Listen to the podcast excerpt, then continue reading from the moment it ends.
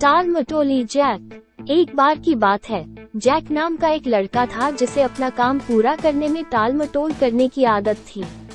Jack अक्सर दूसरे काम करने में समय बर्बाद करता और आखिरी समय के लिए अपना काम छोड़ देता था। एक दिन, जैक के पास स्कूल का एक बड़ा प्रोजेक्ट आया, लेकिन उसने अपना अधिकांश समय उस पर काम करने के बजाय वीडियो गेम खेलने में बिताया। समय बीतता गया और अब उस प्रोजेक्ट को पूरा करके स्कूल को लौटने का समय आ गया।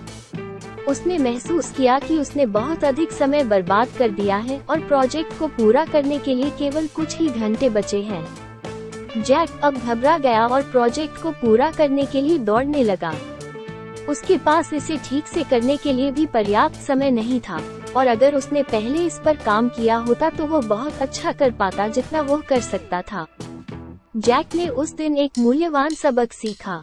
उसने महसूस किया कि समय बर्बाद करना और टालमटोल करना न केवल उसके ग्रेड के लिए बुरा था, बल्कि उसे अनावश्यक तनाव और चिंता भी देता था। उसने महसूस किया कि उसे अपने कार्यों की ज़िम्मेदारी लेनी शुरू करनी होगी और टालमटोल करना बंद करना होगा। जैक ने एक बदलाव करने का फैसला किया और खुद से वादा किया कि वो समय बर्बाद करना बंद कर देगा और जल्द से जल्द अपने कार्यों पर काम करना शुरू कर देगा।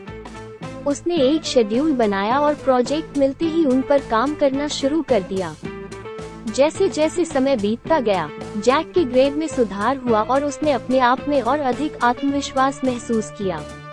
उसने सीखा कि टाल मटोल न करके और जितनी जल्दी हो सके अपने कार्यों पर काम करके, वो और बेहतर कर सकता है और अधिक ग्रेड हासिल कर सकता है।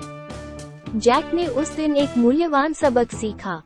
समय बर्बाद करना और टाल मटोल करना अच्छा नहीं होता और उसे अपने कार्यों की ज़िम्मेदारी लेने की ज़रूरत थी।